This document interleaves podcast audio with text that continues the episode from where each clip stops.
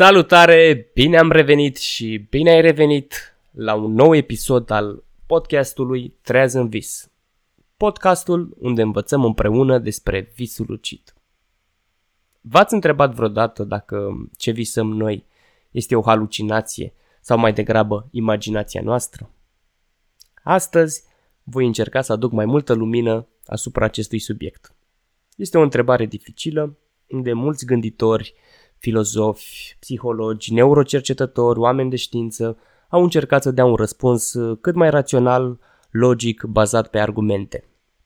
Bineînțeles că nu avem un răspuns sigur, pentru că așa e în știință, e ca în tenis, dar avem trei ipoteze de la care să pornim.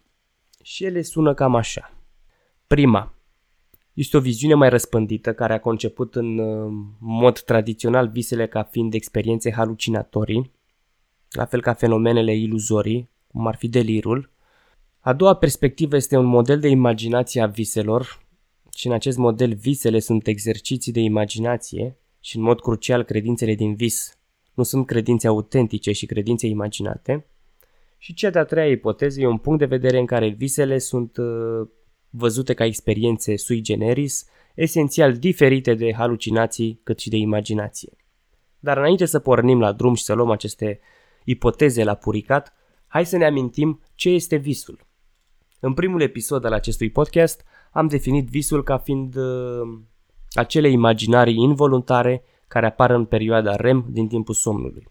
Și acestea pot reprezenta imagini, sunete, amintiri, emoții, și alte senzații proiectate de subconștientul nostru. Și acum hai să definim și ceilalți termeni cu care defilăm în episodul de astăzi. Imaginația respectiv halucinația. Și o să încep cu halucinația. Halucinația la modul grosomodo constă în perceperea unui obiect sau fenomen fără ca acesta să existe în realitate. Dacă ne raportăm la această simplă definiție, am putea presupune că visul nu există în realitate. Deci e o halucinație. Dar lucrurile nu sunt chiar atât de simple. Pentru că visul are propria realitate. În această simplă definiție despre halucinație, alt termen este interesant aici de dezbătut și anume halucinația constă în perceperea unui obiect sau fenomen. Perceperea este termenul cheie. Așadar, halucinația ține de percepție. Halucinațiile pot fi de mai multe tipuri. Halucinațiile pot afecta vederea, simțul mirosului, gustul, auzul, cât și senzațiile corporale și pot avea diverse cauze. Bolile mentale sunt printre cele mai frecvente cauze ale halucinațiilor. Schizofrenia, demența, delirul sunt câteva exemple.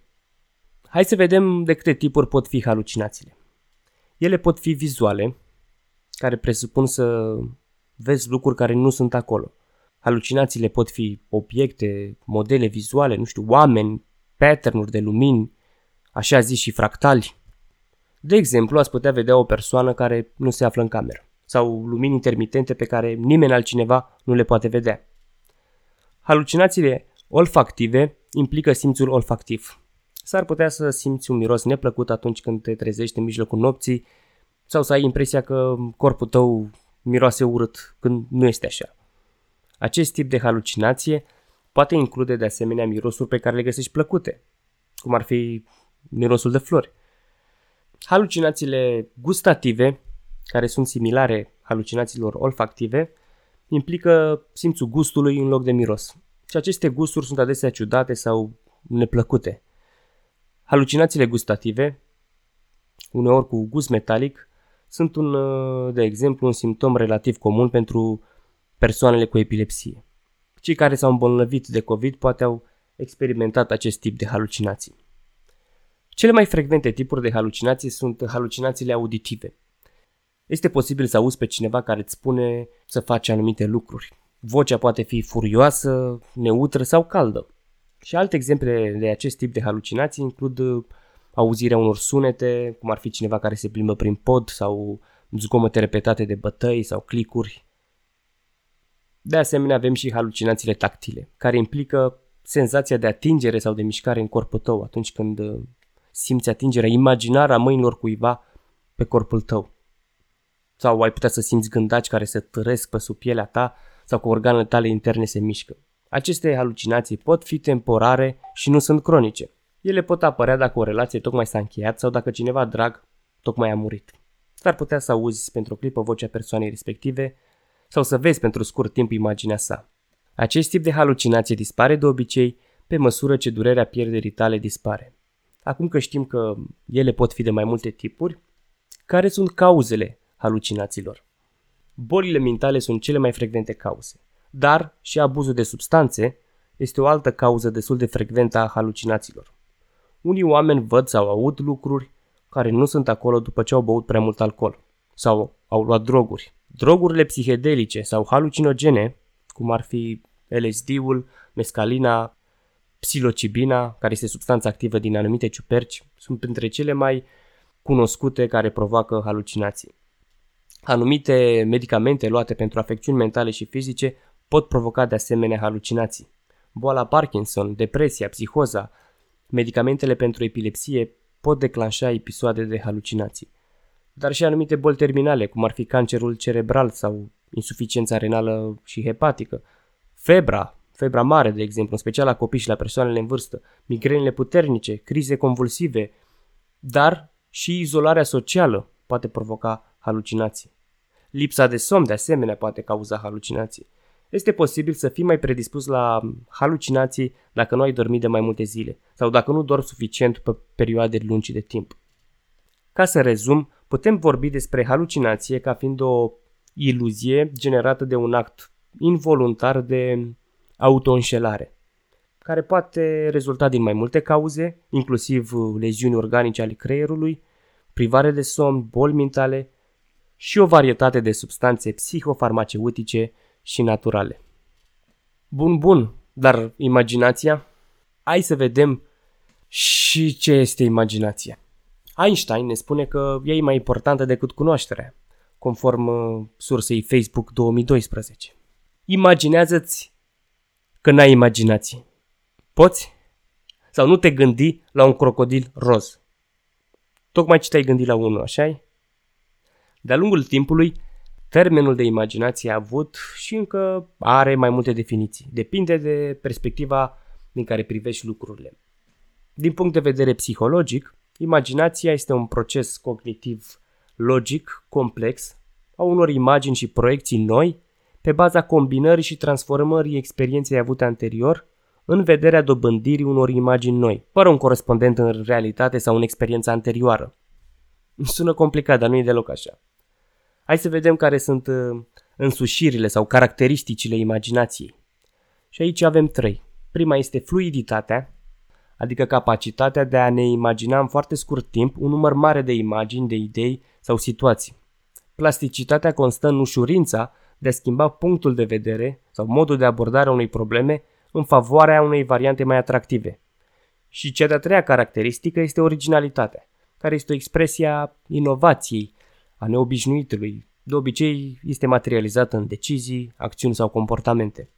Dacă abordăm o perspectivă ezoterică, putem spune că imaginația este darul de a comunica cu entități superioare. Din punct de vedere artistic, ea este esența actului creator, iar din punct de vedere neuroștiințific, ea ține mai degrabă de capacitatea traseelor neuronale și de chimia creierului. Din punct de vedere filozofic, putem spune că imaginația este facultatea de a concepe ceea ce se poate concepe. Cert este că imaginația, precum gândirea, implică două procese fundamentale. Analiza și sinteza. Analiza realizează o descompunere de asociații obișnuite, ordinare, care prin sinteză sunt legate în alt mod formând imagini noi. Sinteza se realizează prin mai multe procedee ale imaginației și avem hiperbolizare sau diminuare, multiplicare sau omisiune, diviziune sau rearanjare, adaptare, substituție, modificare, schematizare, tipizare, analogie, evidențiere sau aglutinare. Formele imaginației pot fi împărțite în funcție de prezența sau absența intenției și putem schematiza astfel imaginația. Ea poate fi reproductivă sau creatoare, iar cea creatoare poate fi voluntar. Și aici avem imaginația creatoare artistică, științifică, tehnică, organizatorică și mai avem imaginația creatoare involuntară. Și aici s-ar încadra din perspectiva mai multor oameni de știință visele și halucinațiile.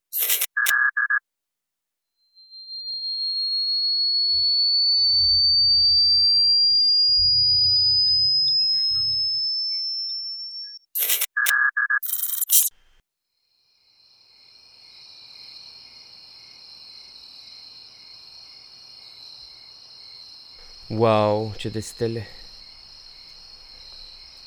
N-am mai văzut atât de multe stele pe cer de la... Dar ai observat că a doua lună e mult mai mare și e și un pic roșiatică? De ce râzi? Ia stai un pic. De ce sunt două luni pe cer? Visezi, nu? Asta e vis. Hai cu mine să zburăm pe lună. Ia-mă de mână.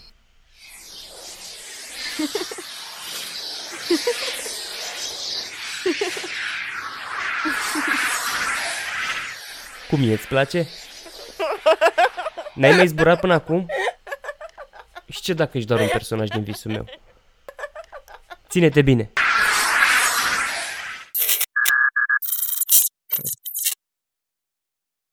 Da, da, da. Până la urmă ce e visul? Imaginație sau halucinație? N-am răspunsul la întrebarea asta, deși personal tind să cred că e o combinație între cele două. Eu aș merge mai degrabă pe cea de-a treia ipoteză de la începutul acestui episod, și anume că visele sunt experiențe sui generis, adică unice în felul său, cu elemente comune ale imaginației și implicit ale halucinației. Diferența dintre imaginație și halucinație constă în uh, faptul că imaginația este puterea minții de a crea imagini, actul de a crea sau de a reproduce în mod ideal un obiect care nu a fost perceput anterior, capacitatea de a crea astfel de imagini, în timp ce halucinația este o percepție senzorială a ceva ce nu există, care apare adesea ca urmare a unei tulburări a sistemului nervos, adică o iluzie. Mulți oameni de știință explică aceste fenomene prin um, o anumită versiune a teoriei contimului. Ea e o ipoteză preluată din matematică despre dimensiunile posibile ale mulțimii infinite. Adică, ce au făcut ei mai exact? Au privit imaginarile și perceptele ca fiind varietăți ale aceleiași specii. Ele diferă mai degrabă în grad decât în natură și care se află la capetele opuse a unui spectru continuu cu multe varietăți de percepții informate de imaginație. Cum ar fi a vedea că, unde halucinația și erorile de percepție sunt de diferite tipuri și le completează acest contim între ele. Unii au apărat această idee în mod explicit și cel mai adesea este acceptată implicit, fără argumente reale. Teoriile despre natura visului sunt în uh, profundă dispută una cu alta în mai multe privințe, atât la nivel empiric, adică bazate pe experiență, cât și la nivel filozofic. Toate acestea consideră imaginile mentale ca fiind în mod fundamental asemănătoare cu perceptele. Diferențele lor și-au rădăcinile în diferențe mai profunde cu privire la natura percepției, a mentalului reprezentării și a experienței conștiente. Astfel, toate acestea depind cumva de teoria contimului. În altă ordine de idei, imaginația și halucinația sunt frecvent considerate de anumiți cercetători ca fiind acte fraterne care au același progenitor, și anume percepția. Cu toate acestea, fiecare dintre acte este legat de percepție în mod foarte diferit. De la o, o aparentă repliere, cum e în cazul halucinației, la o discontinuitate distinctă, cum e în cazul imaginației. Și hai să detaliem un pic care sunt um, asemănările și diferențele dintre cele două, adică imaginație și halucinație. Și avem cazul voinței, sau a intenției mai degrabă. Putem alege în mod liber să ne imaginăm ca în tot ce vrem în orice moment, dar putem percepe doar ceea ce se află de fapt acum în fața noastră. Imaginația este în mod inerent activă, imaginația este ceva ce facem, iar percepția, și în special percepția vizuală, este în esența sa fundamentală pasivă. Este ceva ce suferim. Percepția ne poate aduce noi informații despre mediul nostru actual. Imaginația nu poate. Imaginația se întâmplă în abstract, în mental. Percepția se întâmplă în prezent, pe când imaginația, ca și memoria, se supune temporalității. Cele două procese cognitive, imaginația și memoria, sunt foarte asemănătoare din punct de vedere neuroștiințific, adică activează aceleași părți din creier. Când ne aducem aminte despre ceva din trecut, se activează o anumită parte a creierului care este responsabilă de memorie. De fapt, noi când ne aducem aminte ceva, reconstruim informațiile pe care le avem. Am putea să vorbim de memorie ca o fel de imaginație a trecutului. Prezentul ține de procesul senzorial. Iar când vorbim sau ne gândim la viitor, se activează aceeași parte din creier ca la memorie, dar procesul este unul al imaginației. E trăsătură distinctivă a reflectării conștiente, fiind un mecanism uh, psihic absolut necesar pentru viață. Ochii noștri pot recepționa lucruri doar în cadrul unui câmp uh, vizual fiziologic, iar lucrurile pe care le vedem trebuie să apară întotdeauna într-un anumit loc din acest câmp vizual. Imaginația, în schimb, nu suferă de astfel de limitări. Atenția joacă și ea un rol important, deoarece pot să fiu atent la ceea ce văd sau pot să nu fiu atent la ceea ce văd, dar nu am această alegere în cazul imaginației. Imaginația implică în mod necesar o intenționalitate atentă. Trebuie să fim atenți la obiectul imaginii pentru ca imaginea să existe. Recunoașterea e și ea un element care face o anumită diferență. Cineva cunoaște identitatea obiectului imaginat, pur și simplu, în virtutea faptului că a ales să-și imagineze acest lucru. Nu este nevoie de niciun alt act de recunoaștere pentru a-l identifica. În schimb, perceperea a ceea ce este ceva necesită un act de recunoaștere, deoarece identitatea obiectului este determinată nu de voință, ci de modul în care este lumea. Altă situație, în cazul procesului de gândire, aceste fenomene nu sunt reciproce. Deși poți foarte bine să vezi X și simultan să te gândești la Y, nu poți să ți-l imaginezi pe X și să te gândești simultan la Y. Alt lucru interesant tot în sfera gândirii, predeosebire de lucrurile reale, lucrurile imaginare nu blochează sau ocluzionează scena vizuală. Dacă există un copac în fața noastră, nu vom putea vedea ceea ce s-ar putea ascunde în spatele lui. Dar dacă ne imaginăm un copac în fața noastră, oricât de viu ar fi, nu va ascunde nimic din ceea ce se află cu adevărat acolo. Acum, hai să aplicăm aceste informații pe care le avem asupra visului. Am fi inclinați să spunem mai degrabă că visul ține de sfera halucinației, pentru că este un act involuntar, visăm fără discernământ, nu putem face diferența dacă este real sau nu. Freud susține că visele sunt fenomene halucinatorii patologice și că halucinațiile, ca și visul, reprezintă un proces de externalizare a proceselor interne. Cea mai clasică definiție a halucinației este perceperea fără obiect. Ea aparține mai degrabă de o vivicitate senzorială, halucinația fiind strict legată de senzorii percepției, spațiul, timpul, direcția, distanța, mișcarea. Ea are un grad de măsurabilitate și obiectivitate. Spre deosebire de imaginație care este strâns legată de partea de abstract. Astea sunt asemănările. La modul grosomod, o diferență simplistă dintre halucinație și vis este că halucinația se întâmplă în timp ce ești treaz, iar visul nu e așa în timp ce dormi. Însă, acesta este un podcast despre visul lucid. Multe din uh, aceste asemănări dintre vis și halucinație nu mai sunt valabile în cazul visului lucid. Și voi știți foarte bine lucrul ăsta. În cazul unui vis lucid avem discernământ, știm că visăm și putem modifica voluntar ceea ce visăm.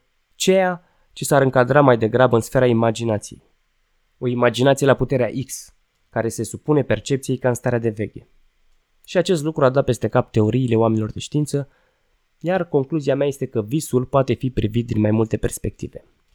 Și avem visele ca halucinații, și am explicat mai devreme de ce, visele ca experiențe imaginative, unde se abordează o perspectivă fenomenologică, adică se limitează la descrierea fenomenului, preocupată mai degrabă de experiența în sine, fiind uh, expresivă, artistică, recunoaște nevoia esențială pe care o are mintea de a explora alte posibilități și alte realități.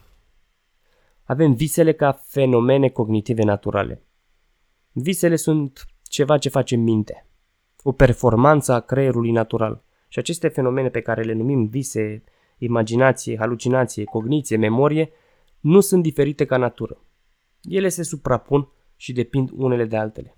În timpul cunoașterii treze și concentrate, imaginația este cea care organizează memoria și generează posibile interpretări a ceea ce se întâmplă și ia în considerare alternative și este esențială pentru acțiunea conștientă și intenționată. Visul și imaginația sunt uh, aceeași capacitate folosită în moduri diferite.